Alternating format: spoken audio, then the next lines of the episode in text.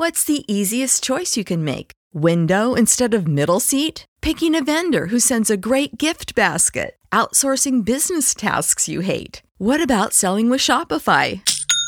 Whether you're selling a little or a lot, Shopify helps you do your thing, however you cha-ching. Shopify is the global commerce platform that helps you sell at every stage of your business. From the launch your online shop stage to the first real-life store stage. All the way to the, did we just hit a million orders stage? Shopify's there to help you grow. Whether you're selling scented soap or offering outdoor outfits, Shopify helps you sell. Wherever and whatever you're selling, Shopify's got you covered. Sign up for a one dollar per month trial period at shopify.com slash try. Go to shopify.com slash try now to grow your business, no matter what stage you're in. Shopify.com slash try. In the spring of nineteen forty-two, Commander Charles Haffenden of the United States Office of Naval Intelligence contacted attorney Moses Polikoff, who represented several prominent American mob bosses, for help. They wanted to recruit heavy hitters in the American Mafia to help with preventing potential sabotage, espionage, or strikes by waterfront workers in New York City especially, and potentially other East Coast ports, where most of the longshoremen and other workers were in mafia-controlled unions. Also, the Office of Naval Intelligence, or O N I for short, was interested in gaining intelligence and assistance from American mobsters for the Allied invasion of Sicily, which was being planned for the following year. The day after he was initially contacted by O N I, Polikoff went to Longchamp's restaurant in Manhattan and hosted a meeting there between members of O N I and one Meyer Lansky, the famous Jewish organized crime mastermind. Lansky suggested that O N I worked with his longtime friend and partner, Charles Lucky Luciano, and Lansky vouched for Luciano's patriotism and trustworthiness. Luciano was at the time serving a thirty to fifty year prison sentence, having been convicted by a New York court of sixty-two counts of forced prostitution. He'd been serving his sentence in the remote Clinton State Prison, but was quickly transferred to Great Meadow Prison in Comstock to make meetings with O N I personnel more convenient. From these meetings began an alliance between U S intelligence agencies and some of America's top Italian and Jewish mobsters, an alliance that would last for at least a few more decades, if not longer, an alliance that, without question, boosted global narcotics traffic, included plots to assassinate Fidel Castro, and which may possibly have also been involved in the killing of John F. Kennedy. This is C J, your humble hazardous history helmsman, as always manning the ramparts of the southern frontier of the invisible anarchist empire, that great, pernicious conspiracy to leave you the hell alone.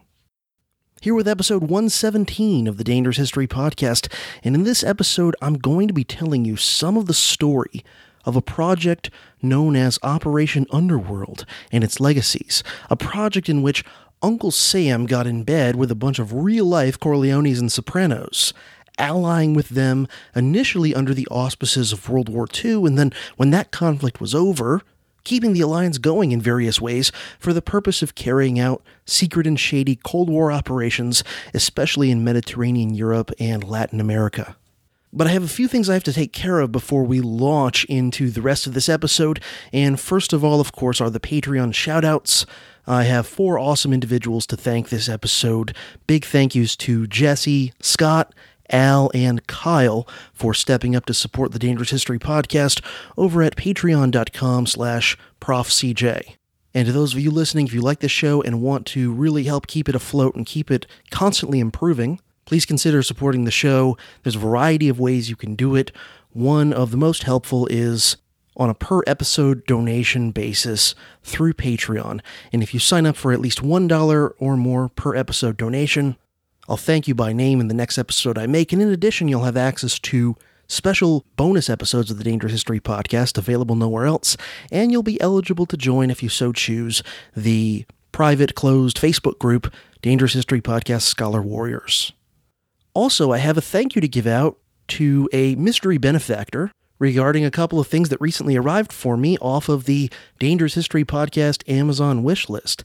And these were used books, so I didn't get any sort of a note from the seller saying who had purchased them on my behalf. But big thank yous to whoever you are who ordered these for me. They came together, so obviously the same person ordered both from the same used bookseller. And the books in question were, first, The Mafia, C I A, and George Bush by Pete Bruton, and the other book is The Praetorian Guard, The U S Role in the New World Order by John Stockwell. Both look like very interesting books, but like I said, didn't get any kind of a note from whoever ordered them for me, so thank you, mystery benefactor. I really appreciate it. And of course, that's another way you can help out the show, is by ordering something for me off of that wish list on Amazon to help out the show. Last thing I want to mention before I get into the rest of the story of Operation Underworld and its legacy is I have a charity to plug at the request of my friend Christops from the Eastern Border podcast, and it's a charity helping out those with visual problems and eyesight impairment that was begun or is going to be begun by a friend of his. And I'll go ahead and read to you the plug that he sent me for that, and I will put a link to the Indiegogo page for this charity in the show notes for this episode at my website. And here we go. Eyesight Stories is a nonprofit organization created with the aim to provide support and information for vision-impaired and blind people. We have created a YouTube channel and website where people with eyesight problems share their personal experience, providing both emotional support and practical advice for those who face these issues. When we interviewed vision-impaired people, they frequently mentioned understandable information and personal approach as two very important factors. Our hope is that the stories we'll share will uncover options they didn't know existed and give them strength to face their challenges. Our project began in Eastern Europe in Latvia, but our aim is to gather information from around the world and make it available to everyone. We would like to provide professional voiceovers in English and other languages as well, so that the information and stories would be understood everywhere. The project could ultimately become a support platform for people in immediate need of help, for example, medical operations or other critical cases. Vision-impaired people will participate in our project as employees to help with many of the tasks needed to achieve these goals. The project was started by two Latvian guys, and we have carried it this far on our own despite our financial limitations, but to reach out further and make this dream happen, we need your help. Thanks to your involvement, we will be able to make this world easier to access for vision-impaired people and give them the possibility to voice their needs and to better integrate into society. To support us, please visit our Indiegogo generosity page. Every bit of support will help us make the world better for those in need together. And again, I will put a link to that page in the show notes for this episode. This is episode one seventeen, again, of the Dangerous History Podcast. So here we are on the cusp of this very interesting and dark story of kind of covert American and world history. But before I take the plunge and launch us all fully into the heart of darkness, as it were, I just want to say that this should be, this episode should be considered merely a primer to this whole story, and not by any means the final word on it. Alfred McCoy, for just one example, has hundreds and hundreds and hundreds of pages of extremely detailed, meticulously documented research on a lot of things related to this, as do many other good researchers. And again, as always, there will be links to some relevant books and material in the show notes for this episode. And this is just me providing an introduction to a lot of the highlights and important things we know and don't know about this story, as best I can in a single Dangerous History Podcast episode. There's a lot more to this story than what I have here, is what I'm saying. But A, I haven't read everything pertaining to this story yet, and don't know if I'll ever be able to do so, simply because of all that's out there. And B, there's a lot we'll probably never know for certain about this story for obvious reasons. And C, I want this episode to just be a good primer, a good solid introduction and overview survey of some of the important aspects of this whole topic. And one more thing I want to specify before we take the leap, just for clarity's sake. The name Operation Underworld specifically refers to the collaboration between Uncle Sam and the Mafia during World War Two. However, to me, given how much continuity there is in personnel and approach, it's just impossible to separate further collaborations that continued on for decades into the Cold War from the original alliance created during World War Two, which is why I chose not to stop this episode's story with nineteen forty-five, but instead to carry it into the nineteen seventies at least. So here we go, launching another peaceful intellectual jihad of dangerous history and personal mental liberation. I present for your consideration and enjoyment, Operation Underworld.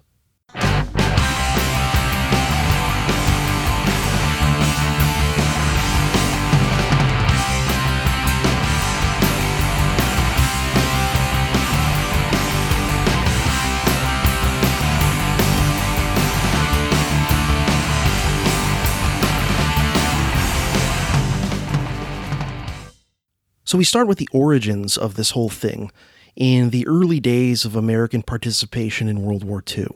O N I, remember that's Office of Naval Intelligence, was interested in allying with the American branch of the Mafia, not only because, like I said before, they controlled the waterfront in New York and other places, but again, they also wanted help with the Allied invasion and occupation of Sicily, and then later of Italy itself. And they knew, O N I knew, that the Sicilian Mafia hated Italian dictator Benito Mussolini and his regime because the Sicilian mob had been almost fatally prosecuted by Mussolini's government in Italy, and it really hung on, hung on only in a few remote areas. And so from O N I's perspective, this looked like a very useful alliance to cultivate as a sort of enemy of my enemy is my friend kind of a thing. In February nineteen forty-two, the French cruise ship Normandy, which I believe was the largest cruise ship, the largest passenger liner in the world at the time, was parked in New York Harbor and was in the process of being converted into an Allied troop transport ship, and then it sunk. Mob boss Albert Anastasia, who I think may have been a little bit mentally not all there, claimed responsibility for this, and O N I suspected it may have been done on behalf of the Axis powers. However, after the war, it was discovered that there was no evidence of any German or Italian government involvement in this sinking, and in fact, a congressional investigation suggested the sinking of the ship was most likely an accident, not even the work of American freelancers with no connections directly to any Axis government or anything like that.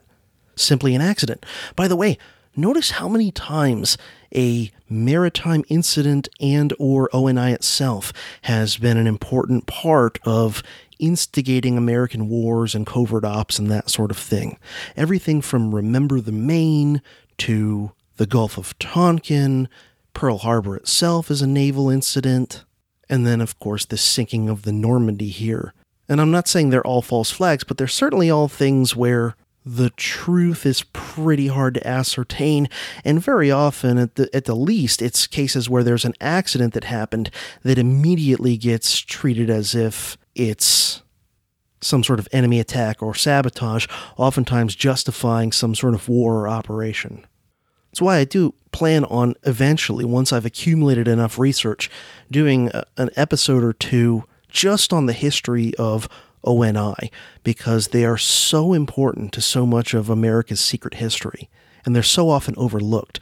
The C I A, deservedly, gets a lot of attention, but O N I is older than the C I A, and their fingerprints are all over a bunch of shady stuff, and they rarely get the spotlight on them.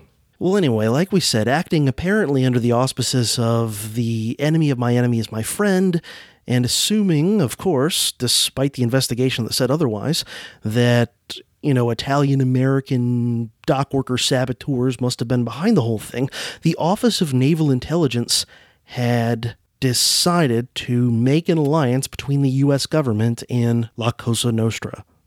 O N I initially tried to work with a guy named Joseph Joe Sox Lanza, who ran the rackets at the Fulton Fish Market in New York City, but they quickly decided to look even higher up the mob chain of command because Lanza was really sort of a mid-level guy, and they wanted to be able to forge an alliance that would allow them to control the entire waterfront.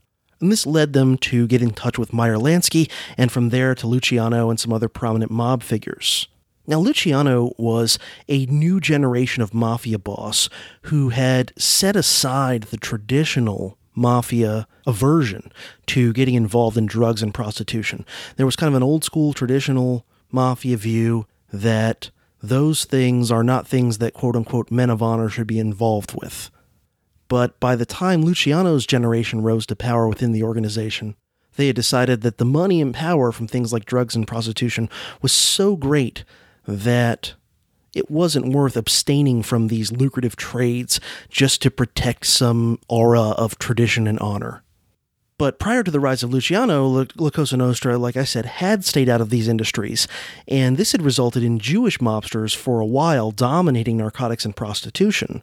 But then, as of the early nineteen thirties, just as alcohol prohibition was being repealed, no coincidence, Luciano and some other rising young Italian mob stars set aside these traditional taboos and plunged wholeheartedly into drugs and prostitution in order to take up the slack from losses due to the legalization of alcohol. Anytime you have an organized crime syndicate profiting greatly from something that is illegal, history and economic logic shows that the best way to take that money and power away from those criminals is simply to legalize whatever it is that they are getting so much money and power off of providing on the black market. And so when alcohol was re-legalized, the mafia had to very quickly shift into things that were still illegal in order to keep their money and power where it was. Likewise today, the people who would be the most terrified if the United States government ever stopped the war on drugs and legalized everything, would be the current cartel kingpins of providing those things. Luciano was also an innovator in that he was really key in helping to organize the American mafia into a much more systematic and well-run kind of mixture of a cartel and a franchise system, as we typically think of the mafia today. And he was smart enough to realize the value of making an alliance with another genius of organized crime, Meyer Lansky. Lucky Luciano also realized the potential for combining heroin and prostitution by getting his prostitutes hooked on heroin so that they would be docile, dependent workers. And by nineteen thirty-five, Luciano had over a thousand prostitutes working for him at a couple hundred brothels in the New York City area. But then it all came crashing down, seemingly at least, and for the for the next few years, when in nineteen thirty-six, New York prosecutor and future governor Thomas Dewey got Luciano busted and convicted on sixty-two counts of forced prostitution, again sentencing him to thirty to fifty years in prison for it. Supposedly, investigators also had evidence to bust Luciano on narcotics-related charges, but they decided that it wasn't worth the trouble to pursue these in court because they already had him for so much prostitution charges. Shows you how, while things like heroin were already illegal in the United States, the war on drugs was not yet the, the massive priority of U S law enforcement that it has been now since the nineteen seventies. And Luciano's conviction was a huge blow to the Italian-American mafia to have their genius, one of their genius masterminds, locked in prison. Obviously, it doesn't end the organization, but it certainly hobbles it a lot. And for a while, it looked like some other top mob bosses connected to him might be looking at arrest and conviction very soon as well. So by the eve of World War Two, the mafia in America wasn't doing that well. They weren't in as dire of straits as the mafia in, in Italy, which had faced assault by the fascists. But, you know, you've got Luciano in prison. You've got associates of his now also in the government's crosshairs. And then over in Italy, their their cousins and, you know, associates over there, their franchisees over there, had been busted up badly by Mussolini for years. But then things all changed. They began to turn around when the Office of Naval Intelligence decided to reach out to these people, to work with them. And this all opened the door to decades of various types of connection and collaboration between various U S intelligence agencies on the one hand and various powerful mob factions on the other. After the meeting between members of O N I and Meyer Lansky that I mentioned at the beginning of this episode, Lansky met frequently with Luciano once Luciano was transferred to Great Meadow Prison, and Lansky acted as the middleman between Luciano and O N I, so that o- ONI would not be obviously directly having meetings with one of America's most notorious gangsters. During this time, O N I began bringing in Sicilian mobsters who were recommended by Luciano to their offices. So these mobsters are getting brought into the O N I offices in New York to gather intelligence and accumulate contacts to be used for the Allied invasion of Italy. And so as a result of this, O N I began compiling lists of Sicilians who were still in Italy, including mobsters, who they thought might be helpful to Allied forces once they got into the country. And when the Allies invaded Sicily in July of nineteen forty-three, the O S S was unusually left kind of out of the loop. Now, the O S S, if you don't know, was the World War Two era kind of precursor to the C I A. O S S stood for Office of Strategic Services. It was created, I think, also in nineteen forty-two and was formally disbanded a few months after the official end of World War Two. Now, it came back just a few years later, bigger and badder than ever, with a new name, the C I A.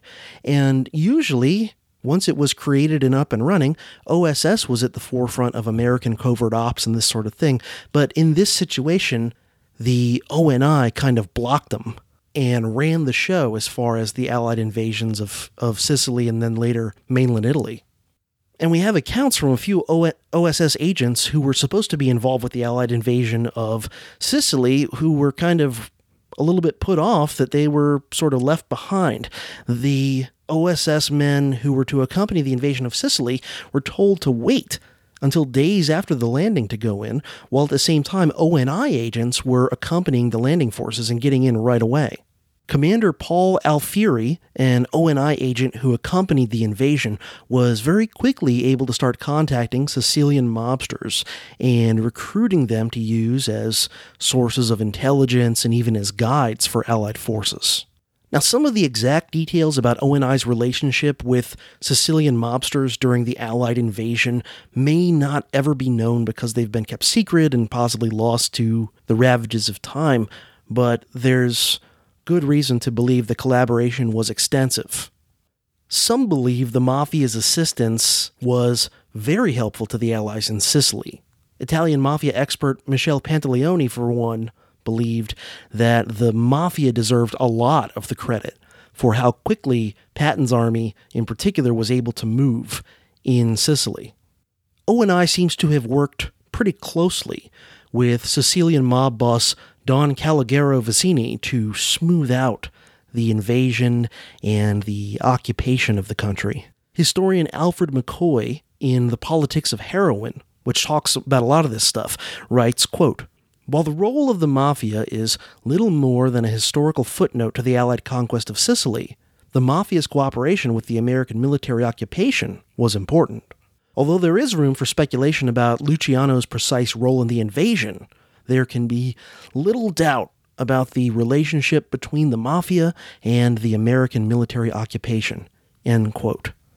The goal of the Allied militaries was, after taking Sicily, to be able to occupy and hold the island with as few troops as possible so that more would then be freed up to invade the mainland of the Italian peninsula.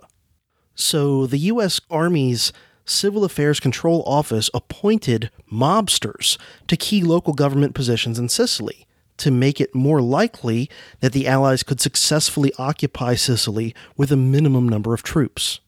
Alfred McCoy writes of this, quote, "Under the command of Colonel Charles Poletti, the former lieutenant governor of New York, the Allied Military Government, or AMGOT, selected mafiosi as mayors in many towns across western Sicily. Whether Poletti was simply supporting the military's alliance with the Mafia or had personal ties to the underworld through his career in New York politics is difficult to determine. Several months later, the colonel would appoint fugitive New York gangster Vito Genovese as his interpreter, and after the war, Luciano was quoted as calling Poletti, quote, one of our good friends, end quote. And if you know anything about La Cosa Nostra, you know how much seemingly innocuous, generic little phrases like one of our good friends can convey really important facts about who's really connected to who. If I'm not mistaken, the formal name of the mafia, La Cosa Nostra, actually translates to English as our thing. Nice and innocuous sounding. Rather generic, almost like a lot of government names for agencies and things. Vito Genovese and his connections to the U S government during World War Two is a very interesting story. Genovese had left New York in nineteen thirty-seven and fled to Naples in Italy to escape prosecution, I believe related to some murders in America in the nineteen thirties. Now, with the Allied invasion of Italy, he came under the protection of AMGOT, the Allied military government, and under this arrangement, Genovese found himself able to run a vast black market operation in Italy, much of it, by the way, based on stealing and then reselling U S Army supplies and even vehicles. Eventually, in nineteen forty-four, Genovese was busted for this. There was apparently a U S Army sergeant who had a commitment to law and order and the rules who could not be bent either by Genovese or by people up the chain of command. Genovese was arrested and deported by this U S Army investigator. His name was Sergeant Orange Dickey. I kid you not, his name was Orange Dickey. When Dickey arrested Genovese, Gene- Genovese tried to bribe him to let him go, supposedly offering him a bribe of two hundred fifty thousand dollars, which you don't need me to tell you, in nineteen forty-four, that's a hell of a lot of money. And when Dickey refused to accept the bribe, Genovese threatened him in some way or another, couldn't find the details of exactly what he threatened him with. But Dickey didn't budge, even when people up the chain of military command urged Dickey to drop the matter. He still wouldn't let Genovese go. Instead, he managed to get Genovese shipped back to New York, where he would face charges related to, again, I'm pretty sure, a murder that he had probably been involved with back in the nineteen thirties. Now, upon arriving back in New York, Genovese was charged with that murder and pled not guilty, but the charges ended up being dismissed because several witnesses were conveniently killed. In the aftermath of the Allied invasion of Italy and the ending of Mussolini's fascist regime there, Italians in many areas increasingly leaned towards supporting communist politicians at the polls. And this, of course, is no good from the American point of view. And so U S intelligence agents who were involved in the occupation of Italy during and in the immediate aftermath of World War Two were very happy to keep employing the mafia, who tended to be, for a lot of reasons, staunchly anti-communist, as a counterforce to suppress the influence of communism in Italy. Back in the States in nineteen forty-six, Lucky Luciano's sentence was commuted, ironically, by Thomas Dewey himself, the very man who'd successfully busted Luciano and got him convicted, who was by then governor of New York now, commuted Luciano's sentence. And so after having served less than ten years of his thirty to fifty year sentence, Luciano is let out. At the commutation hearing, O N I officers testified vaguely but favorably on behalf of Luciano, and Commander Haffenden himself wrote letters to Governor Dewey on behalf of Lucky Luciano. As a result of all this, Luciano was released, but he was booted out of the country, deported back to Italy. This was the first and perhaps highest profile of a whole bunch of other deportations, wherein the U S government in the aftermath of World War Two actually deported over one hundred other mobsters that had been living in America but had been born in Italy back to Italy, where they began immediately setting up operations for a massive international smuggling operation. According to writer Eric Desenhall, who wrote an article about Operation Underworld in The American Spectator that was largely positive and supportive of the whole thing, where Desenhall portrays Operation Underworld as showing how awesomely ruthless and nationalistic America's leaders used to be, how willing they were to do whatever it took to pursue Team America's interests. According to Desenhall, when some information about Operation Underworld was leaked to the public after the war, Commander Charles Haffenden of O N I was thrown under the bus and basically portrayed as just being a rogue agent who did something wrong, when in fact there's good reason to believe that he wasn't that at all. But Haffenden was the guy thrown under the bus for the whole thing, his reputation was ruined, and he was drummed out of O N I, and supposedly in the aftermath of that, he became a dictaphone salesman and developed a bad drinking problem, and he died on Christmas in nineteen fifty-two. By the way, just as an aside, this is how Desenhall ends his right-wing take on Operation Underworld's history, which, by the way, didn't at all touch on how this connection continued into the Cold War and resulted in so many awful side effects. But this is what Desenhall says. But this is his his mind, the takeaway of this whole story of America being friends with the Mafia and working with them during World War Two. Quote, "The value of Operation Underworld can be legitimately debated. What cannot is how far our leaders were once willing to go to defeat our country's enemies. There was a time, bada bing, when even a mobster's contribution was an offer we couldn't refuse." End quote. And all I've got to say is that is some great simple-minded right-wing jingoism and collectivism. Now, in a formal sense, one could say that Operation Underworld, meaning the specific cooperation of La Cosa Nostra with U S intelligence for purposes related to World War Two, ended with the end of World War Two. But the alliance between Uncle Sam's intelligence agencies and the Mafia continued under the auspices of the Cold War. During and after World War Two, heroin addiction in the U S had, believe it or not, almost completely disappeared because of the way in which the war itself disrupted all of the networks that had previously supplied it. Furthermore, the Sicilian Mafia had been, like we said, heavily damaged by Mussolini's regime, and it looked like the end of large-scale heroin problems in the U S might be there in, you know, nineteen forty-five. But instead, as historian Alfred McCoy puts it, quote, "The government, through the C I A and its wartime predecessor, the O S S, created a situation that made it possible for the Sicilian American Mafia and the Corsican underworld to revive the international narcotics traffic. These operations were the first signs of the C I A's willingness to form tactical, anti-communist alliances with major narcotics dealers, whether in the cities of Europe or the jungles of the Third World."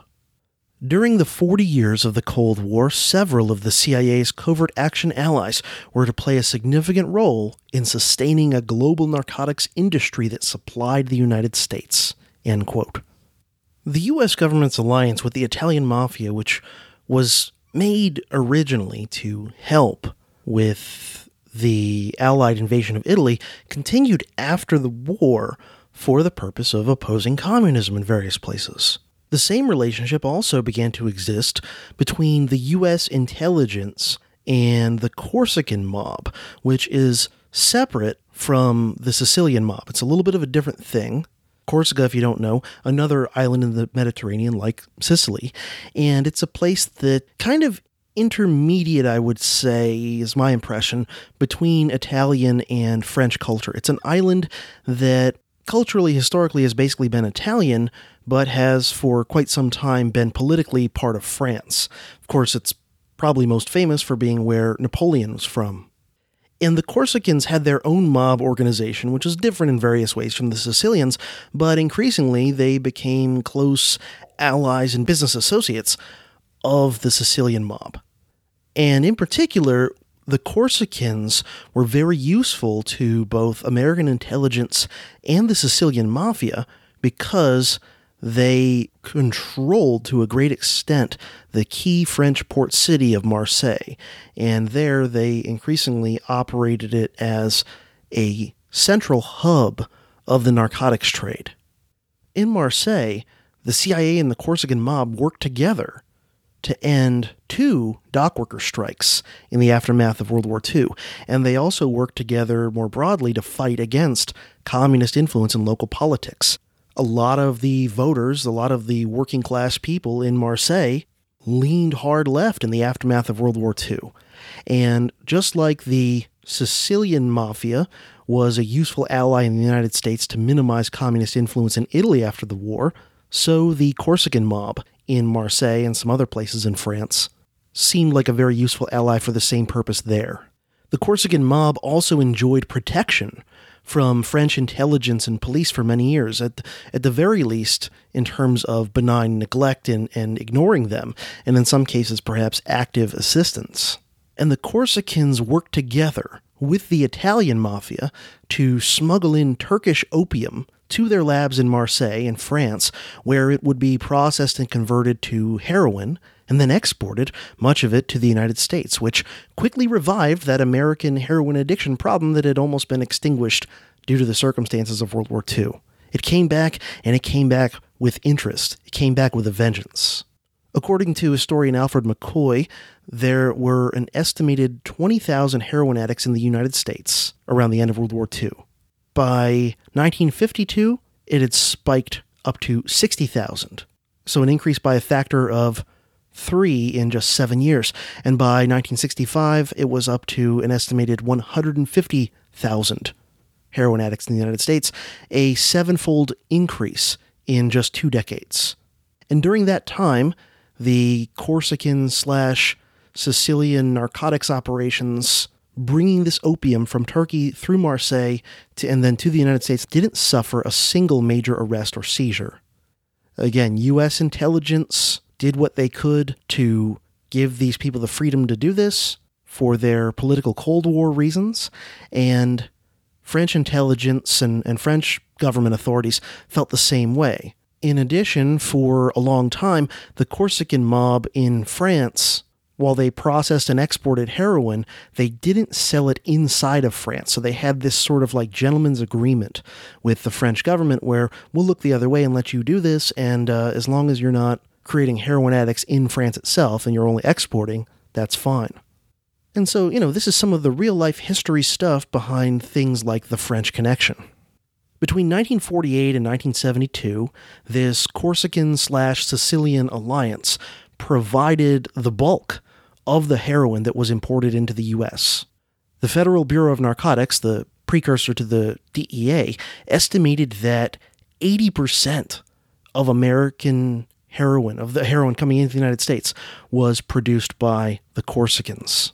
In the early nineteen seventies, the Corsican-run Marseille heroin operation finally came under assault from the French government, which again had for decades tolerated it because they wanted the Corsicans' help against the communists and because the Corsicans had abstained from selling heroin inside France itself.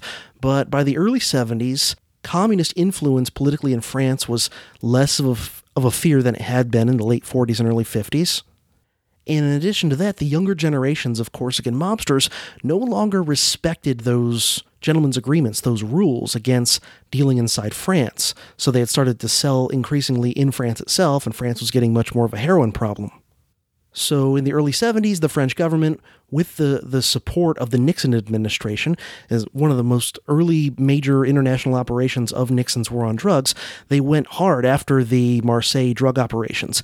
And they also put pressure on the Turkish government to get Turkey to crack down on the growing of the opium that was then being funneled through Marseille and turned into heroin. But before that happened, during the heyday of this narcotics operation in the fifties, sixties, much of the drugs that came into the United States came through Cuba and Florida. And if not through Cuba, through somewhere else in the Caribbean, but Cuba was one of the top places that it kind of funneled through. Meyer Lansky was an important figure at the top of a lot of this food chain, and he had relocated to Miami Beach in the nineteen thirties, and after World War Two spent most of his time either there or in Cuba itself, where of course the American mafia owned and operated most of the best resorts, clubs, and casinos. Lansky had cultivated very good and useful business relationships with the Traficante family, who were the top mafiosi in Tampa, Florida, and who did a lot of stuff in Cuba as well. By the way, Lansky was involved in getting Fulgencio Batista, the Cuban dictator, back into power in Cuba after he had been out of power for a while in nineteen fifty-two.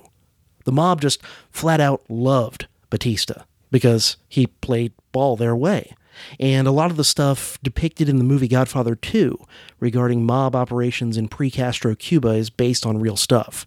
In Havana, Lansky owned and the Traficantes managed most of the casinos. And in Miami, Lansky controlled a lot of illegal betting and also owned some hotels and other things as well. And it was Lansky who got the mob to declare Miami, in their terms, a free city, which meant that no one family or syndicate would be allowed to take it over and monopolize it.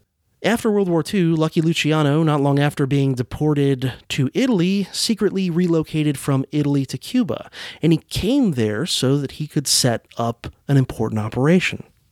He came to Havana just as Havana was becoming a key hub of mafia operations. Eventually, the Federal Narcotics Bureau got wind of Luciano's presence, and official reports show that they realized what Luciano's presence in Havana meant for the narcotics trade. They did manage to put pressure on the Cuban government and get Luciano kicked out of the country and sent back to Italy, but the horse was already out of the barn, so to speak, because Luciano had already, by the time he was kicked out of Cuba, accomplished his task there of putting in place a smuggling operation to ship heroin to America from Europe via the Caribbean.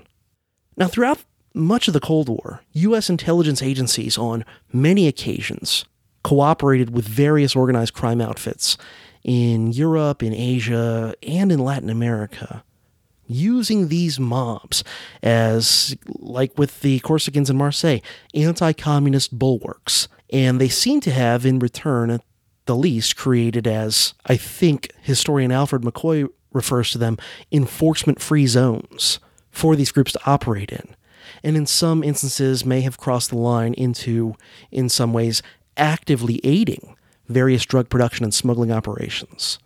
And it seemed like a natural alliance because very often organized crime has a lot of influence or even total control over things like unions that communists would often look to infiltrate. And so it's like you get the mafia thugs to chase out the communist thugs. But then part of the side effect is you have to kind of pay off the mafia by letting them do a lot of the things they want to do. But the alliances and the collaborations between intelligence and organized crime figures seems to have been something that kind of connected them on a deeper and more visceral level than just a pragmatic enemy of my enemy is my friend sort of a thing. Alfred McCoy, in his book The Politics of Heroin, writes, quote, "In the context of the Cold War, there was a similar affinity between covert operatives and criminal syndicates. Most fundamentally, both are practitioners of what one retired C I A operative has called the clandestine arts, that is, the basic skill of operating outside the normal channels of civil society. Among all the institutions of modern society, only intelligence agencies and criminal syndicates are capable of carrying out covert operations without a trace. As our knowledge of the Cold War grows, the list of traffickers who served the C I A lengthens to include Corsican syndicates, nationalist Chinese irregulars, Lao generals, Afghan warlords, Haitian colonels, Panamanian generals, Honduran smugglers, and Nicaraguan Contra commanders. These alliances may represent only a fraction of C I A operations, but they had a significant impact on the narcotics traffic," end quote. Again, various agencies of the U S government and key personnel in those agencies, and in some cases, sort of special operations military types, for years treated the mafia and other useful organized crime syndicates with attitudes that ranged from benign neglect to, in at least some cases we know of, active collaboration. Just one of the most notorious examples of the mafia getting kind of a free pass for a while. For decades, F B I kingpin J. Edgar Hoover repeatedly, publicly denied that such a thing as the mafia even existed. And he never even admitted that they existed until nineteen fifty-seven, when the mafia's now famous Appalachian meeting in upstate New York a meeting of top mob leaders, by the way, arranged by Vito Genovese, was discovered by state law enforcement, and this, of course, resulted in serious and undeniable public exposure of the American mafia in the media, and did also result in the prosecution of several key mob figures, including, eventually, Genovese himself. And at that point, Hoover's hand was forced. He could no longer keep repeating the mantra that there was no such thing as the mafia. Now, the fact that Hoover kept up this facade is in and of itself very interesting. One wonders why Hoover refused to acknowledge that the mafia even existed for so many years. After all, remember, this is the guy, J. Edgar Hoover, who spied on and had the dirt on literally everybody who was anybody in America. There's absolutely no reason to think that he didn't know for sure all kinds of intricate details about the mafia and key individuals in it long before nineteen fifty-seven. My belief is that, like the agents involved in O N I and the C I A men who also worked with the mafia on occasion, Hoover saw the mafia as a much lesser evil than international communism, and he was probably aware, at least to some extent, of the intelligence agencies' work with the mob, and so Hoover was willing to keep the F B I focused away from the mafia as much as possible, and was willing to look like an idiot for years, publicly denying that the mafia even existed, when plenty of people across America knew otherwise. I mean, people who just lived in certain neighborhoods could have told you not only that the mafia was real, they could tell you who some of the key guys were and like where they hung out. And to think that somebody like J. Edgar Hoover, who's spying on everybody all the time, didn't know full well a lot of this stuff is ridiculous. And even after Appalachian forced Hoover to admit the mafia existed, even after that, though, he was reluctant to really commit much in the way of F B I resources and manpower to investigating the mafia, until several key individuals in Congress, including the Kennedy brothers, started to have investigations. And this was amped up in a big way when John F. Kennedy took the White House in nineteen sixty-one and appointed his brother Bobby Kennedy, who, if anything, was even more anti-mob than John, to the post of Attorney General, making him technically the boss of J. Edgar Hoover. And there was a lot of animosity as the Kennedy brothers began forcing Hoover's hand and making him investigate the American mafia. So that was part of this sort of breakdown in the gentleman's agreement between the U S government and La Cosa Nostra, but it didn't break down and end overnight. Various sorts of collaboration continued for years long after that between especially the more clandestine parts of the U S government. But again, you can look up some of the congressional investigations and hearings in the late nineteen fifties, even before J F K took the White House, where they were investigating various mafia figures and mob-connected union leaders such as Jimmy Hoffa, et cetera. Hoffa also, of course, hated the Kennedys for the same reason the top mobsters hated the Kennedys. And this was the beginning of this deep mafia hatred of the Kennedy brothers. And that hatred is well documented and beyond dispute. Perhaps a bit more controversially, that hatred is the reason why some people, myself included, suspect that there may have been some degree of mafia involvement in the killing of J F K. And since we know for a fact that the mafia did work with the C I A on various projects in the fifties and sixties, and since we know that many in the C I A also hated Kennedy during his presidency, it's not nearly at all as far-fetched as it might seem at first, if you've never heard this before, to think that just as elements of O N I and the mafia had collaborated against Mussolini and against Italian communists, it's also quite plausible, at least, that some elements of the C I A and the mafia may have collaborated on taking out Kennedy. But that is a whole nother gigantic can of worms that, if I ever get to, certainly deserves more than a few minutes of this episode to give it justice. But I'll just say a few things more um, right now, and maybe a few more things towards the end of this episode related to the to these suspicions, at least. A few things I'll say here right now. For sure, the mafia, as well as the C I A, United Fruit Company, and some other American fruit, sugar, and oil companies, were royally pissed off when Castro took over in Cuba and seized their assets and began booting these sorts of organizations out of Cuba.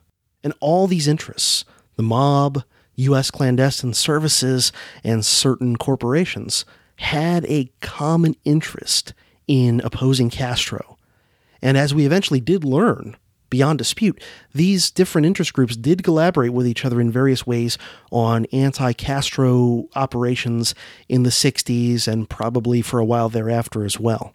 And certainly all these groups that had all this hatred for Castro, some of whom already hated the Kennedy brothers anyway, even before all this Cuba stuff started going down, all those same groups were definitely, to put it mildly, understatement of the year, more than a little disappointed when J F K chose not to send in a conventional U S military invasion to try to salvage the failed Bay of Pigs invasion when it turned bad.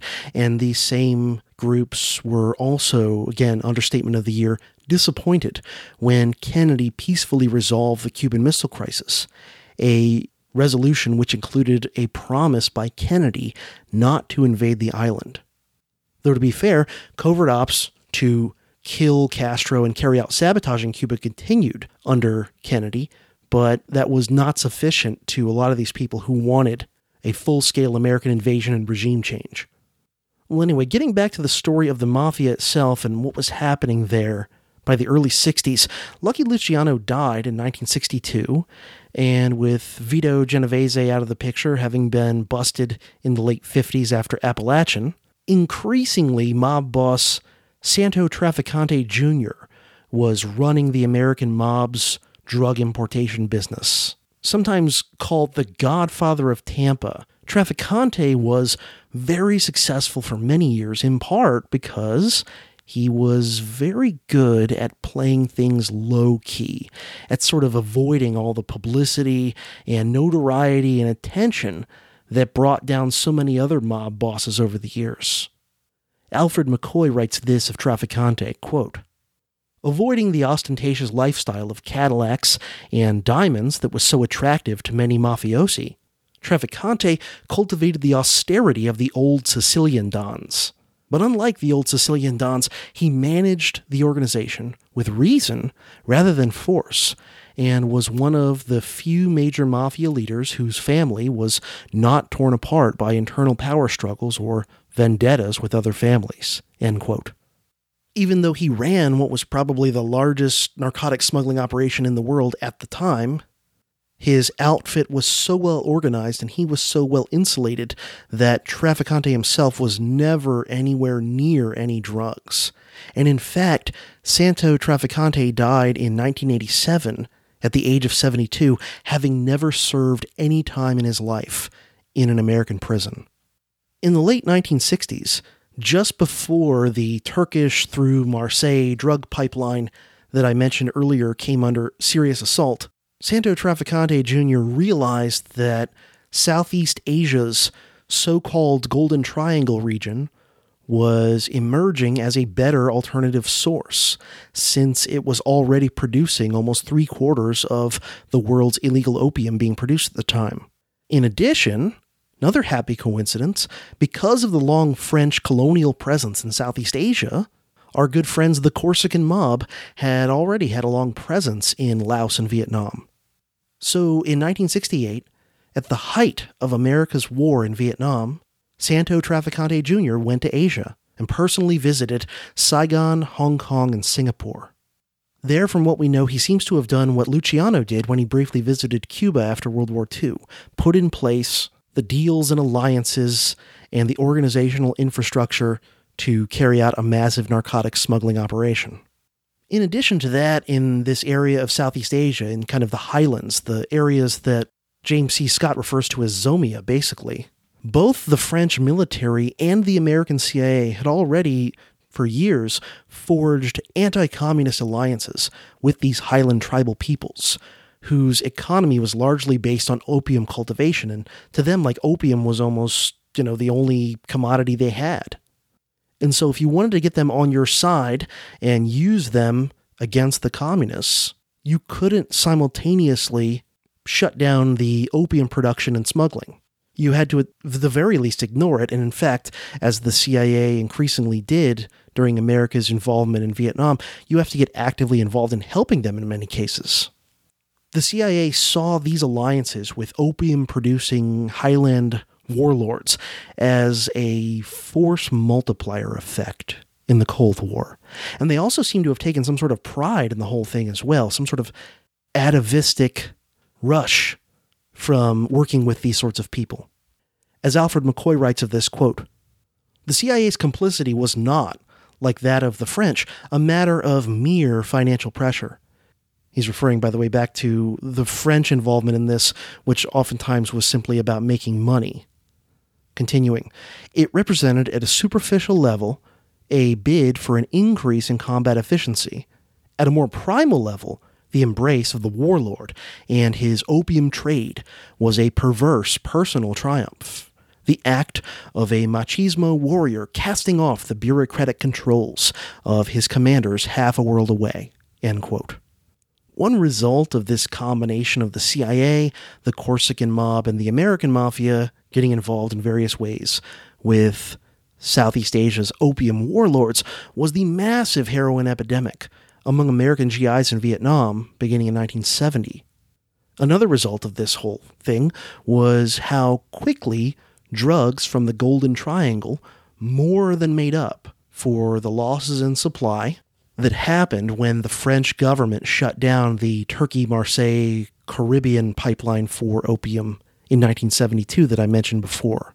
In the nineteen seventies, during the first major wave of widespread public interest into things like assassination conspiracies and, ins- and exposing government secret misdeeds like the C I A's M K Ultra project, during that exact time period, George H W. Bush spent one year from January nineteen seventy-six to January nineteen seventy-seven as director of the C I A. Of course, if you read Russ Baker's excellent book, Family of Secrets, you'll find out his association with the C I A went back long before that, but anyway. During his tenure as C I A director, Bush sent an interesting memo, an internal memo asking about a report from years ago about a visit by Jack Ruby to none other, none other than Tampa godfather Santo Trafficante Junior, which, aside from the fact that that's a weird thing that Jack Ruby met with Santo Trafficante Junior, it's also a weird thing for a director of the C I A who served in that job for less than a full year, it's a few days short of a full year, to look into an obscure meeting potentially between these people over a decade prior. And again, the fact that Jack Ruby, who killed Lee Harvey Oswald, was so closely connected to mob figures like Traficante and Sam Giancana and others, all of whom hated Kennedy's guts with a passion before he was killed, is interesting in and of itself too. But then the fact that C I A Director George H W. Bush is asking about this while he's C I A Director is kind of interesting. Now, a few years after Poppy Bush, as C I A Director, had asked for the info on that meeting, Traficante admitted in testimony to the House Select Committee on Assassinations that he, Traficante, had been recruited by fellow mobsters Sam Giancana and John Roselli into a plot to assassinate Castro as part of the C I A's Operation Mongoose. Traficante, by the way, has been linked to the Kennedy assassination in several different versions of J F K assassination conspiracy theories, as has Sam Giancana and John Roselli, I believe, as well. Sam Giancana was shot to death by an unknown assailant in his home in Illinois in nineteen seventy-five, shortly before he was scheduled to testify to the Church Committee in Congress about some of this stuff. John Roselli was called before the Church Committee in April of nineteen seventy-six to testify about the Kennedy assassination. Three months later, he was called again but didn't show up. He was missing. The F B I investigated his disappearance, and they discovered his body several months later. It was in Dumbfounding Bay near Miami. Roselli had been strangled and shot, then had his legs chopped off and been stuffed into a fifty-five gallon drum and tossed out in the bay. The F B I's official conclusion was he had most likely been killed by other mobsters over disputes having to do with casino revenues. Bill Bonanno, son of notorious mob boss Joseph Bonanno, wrote in his memoirs that were published in nineteen ninety-nine that in a conversation he'd once had with Roselli, Roselli had admitted involvement in the Kennedy assassination. And in fact, Roselli had actually been one of the shooters. In addition to that, at least one witness claimed that Santo Trafficante said some suspicious things prior to Kennedy's assassination that indicated at the very least that Trafficante had some sort of foreknowledge of it, if not outright active involvement.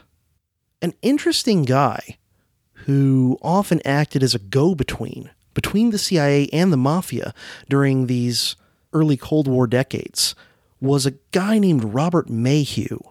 His last name, by the way, if you're interested, spelled M A H E U. Mayhew was a former F B I agent who worked for a while as a freelance contractor for the C I A, basically doing things agency personnel weren't supposed to do, and who also worked for Howard Hughes. And there's a lot of stuff about Mayhew and his involvement with Hughes and with the sort of clandestine parts of the American deep state in the book I've often mentioned, The Yankee Cowboy War. Mayhew was the bridge, in other words, between the agency itself and people like Traficante, Giancana, and Roselli. And in testimony before the Church Committee in nineteen seventy-five, Mayhew admitted his involvement in a C I A plot to kill Castro using mafia hitmen.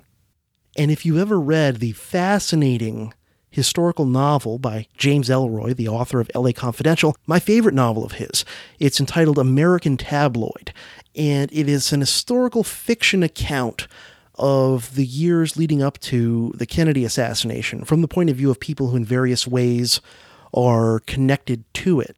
And it is fiction. I'm not saying it's the absolute truth, but a lot of the things that are in it are at least based on things we know, and then, you know, filling in the gaps for a fuller fictional account. And in that novel, American Tabloid, one of the key protagonists is a character named Pete Bondurant, and he definitely seems to me to be at least partially based on the real-life figure of Robert Mayhew. Whether any of these people I've just been mentioning were involved in the assassination of John F. Kennedy hasn't been officially admitted, of course, but the involvement of these characters with a plot to kill Castro has been absolutely verified by documents the C I A declassified in two thousand seven, and of course a lot of this was already admitted to the Church Committee three decades before.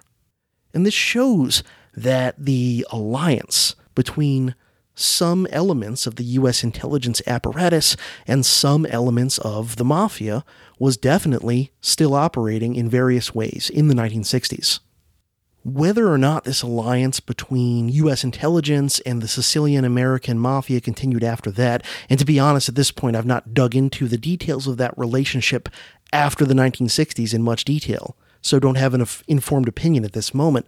But whether or not this alliance continued after the sixties, it's definitely quite clear that U S intelligence has definitely forged alliances with plenty of other international criminal syndicates in various places in the world, but especially in and around and having to do with the mountainous, narcotics-producing regions of Asia, and then starting a little bit later, Latin America. And you can see the work of Gary Webb and also Alfred McCoy, whom I've quoted a bunch of times in this episode, as great places to start digging into that story. But this is basically where we'll leave this tale for now. Like I said, this is by no means my final word or the full story on this thing, but I think I've definitely shared enough to give you a solid understanding of the fundamentals of this whole thing, and have at least scratched the surface and made some suggestions as to the many, many ways in which these sorts of alliances between the clandestine services of the state on the one hand and the private sector organized crime on the other have had negative consequences for lots of people all over the world, and no doubt continue to do so as we speak. For example, recent reports on American military involvement in aiding opium production and warlords in Afghanistan, and the undeniable fact that heroin production from Afghanistan-grown poppies has exploded since the U S invaded and ousted the Taliban from power, and the stories we increasingly get that heroin addiction has been on a big spike in the U S in recent years, all this stuff together shows that these tactics of allying with black market drug smugglers, this sort of stuff is still a top tool in Uncle Sam's covert toolbox. Now, as many of you listening probably already know, I'm, of course, in favor of completely ending anything like the war on drugs, legalizing everything, and I'm in favor of doing that for both pragmatic and for philosophical, moral sorts of reasons. I'm for just having drugs be another commodity, another product. And in a free and legal marketplace, I think a lot of the worst side effects of having a war on drugs and as a result having the black market and these sorts of criminal syndicates supplying them would be very, very significantly decreased, or perhaps even in the long run eliminated entirely. I think, though, that there's a whole lot of reasons why the state is not going to give up the war on drugs, the prohibition of drugs, without a real fight. And part of it, at least, I think, is that the deep state or the permanent state or whatever you want to call it wants to keep these things illegal for a whole bunch of reasons, even though I think they're definitely intelligent enough to know that it would be way better for people's health and people's freedom to end these prohibitions. But of course, the health and freedom of the average citizen is probably not even remotely on their radar of important priorities and concerns. And I think they keep these things illegal for a whole bunch of different reasons. But I think that definitely a part of it is that they get so much leverage from these highly desired and in some cases addictive commodities being illegal. Because since they're illegal, that means they will be provided, but just by the black market and by these criminal syndicates and that sort of thing. And one of the ways the deep state gets a lot of leverage for various things is from making alliances with organized crime syndicates whenever it's politically expedient to some other goal they're trying to accomplish. So Team America and the mob, maybe not really strange bedfellows at all. Rather, given the similarities in many ways between the American deep state and something like La Cosa Nostra, maybe we should view this relationship as simply historical evidence that birds of a feather really, really do tend to flock together. If you liked what you heard in this podcast, there are multiple ways you can help this show continue to exist, to improve, and grow. One is simply to spread the word about the Dangerous History Podcast in any way you can. Social media, online discussion boards, word of mouth, whatever. But to help spread the word to people you think might appreciate it. Also consider leaving a review or a rating in podcast venues such as iTunes or Stitcher. And you can help the show financially several different ways. One of the best is to go to patreon.com slash profcj. Patreon, by the way, spelled P A T R E O N. Patreon.com slash P R O F C J. Sign up to support the show with a per episode donation. If you sign up there for at least one dollar per episode, and more is certainly appreciated, but for at least one dollar per episode, I'll thank you by name in the next show that I record, and you'll have access to special, exclusive, bonus Dangerous History Podcast episodes via Patreon that are available nowhere else.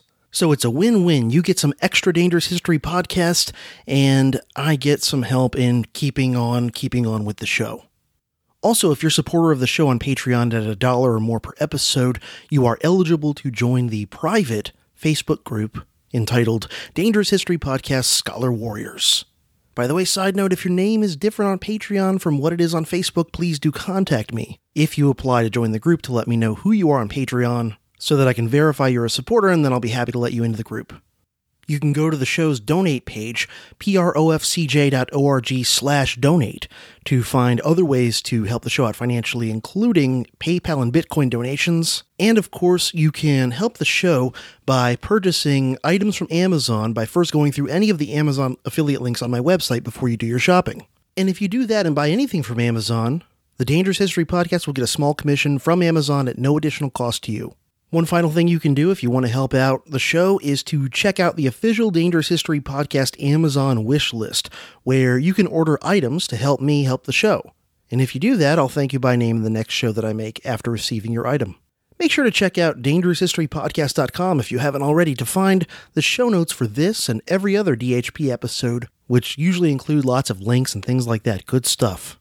This has been another episode of the Dangerous History Podcast, helping you learn the past so you can understand the present and prepare for the future.